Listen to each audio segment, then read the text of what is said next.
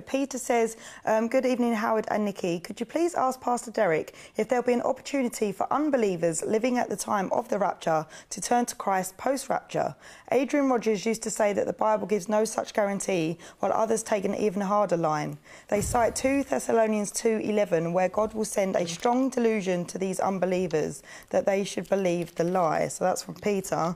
And then Shirley says, I just wondered if you knew how the rapture would be explained to those left on earth. Do you think they would know where we had gone? Blessings.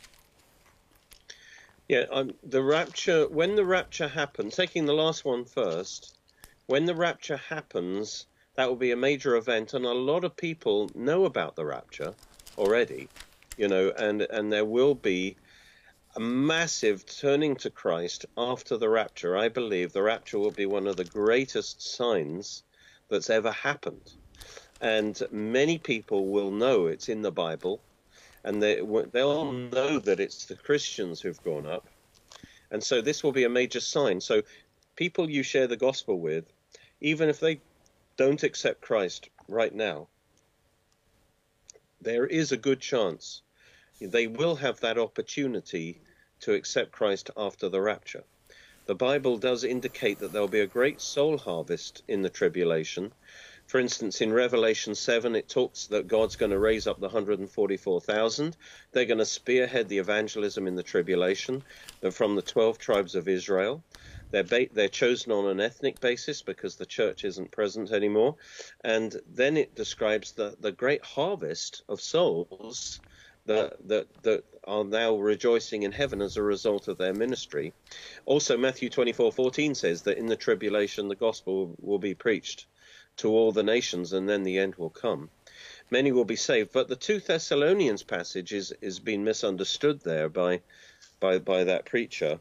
Uh, because yes, there will be a great opportunity. That I mean, basically, why would God do this set of judgments described in the book of Revelation that are going to take seven years? Why doesn't He just do it all at once? Because He wants to save as many people as possible. So, having this series of escalating judgments, He's giving people warning warning signs so that they might get saved. The 2 Thessalonians passage is misunderstood because it says in verse 11, um, it talks about the the activity of the Antichrist with you know work coming with um, signs, wonders, and miracles, and deception among those who perish because they did not receive the love of the truth that they might be saved, and for this reason God will send them a strong delusion that they should believe the lie.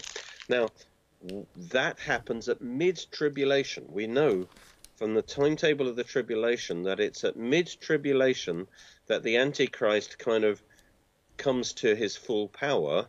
And it talks about the false prophet as well. And he's given the last three and a half years as kind of world dictator.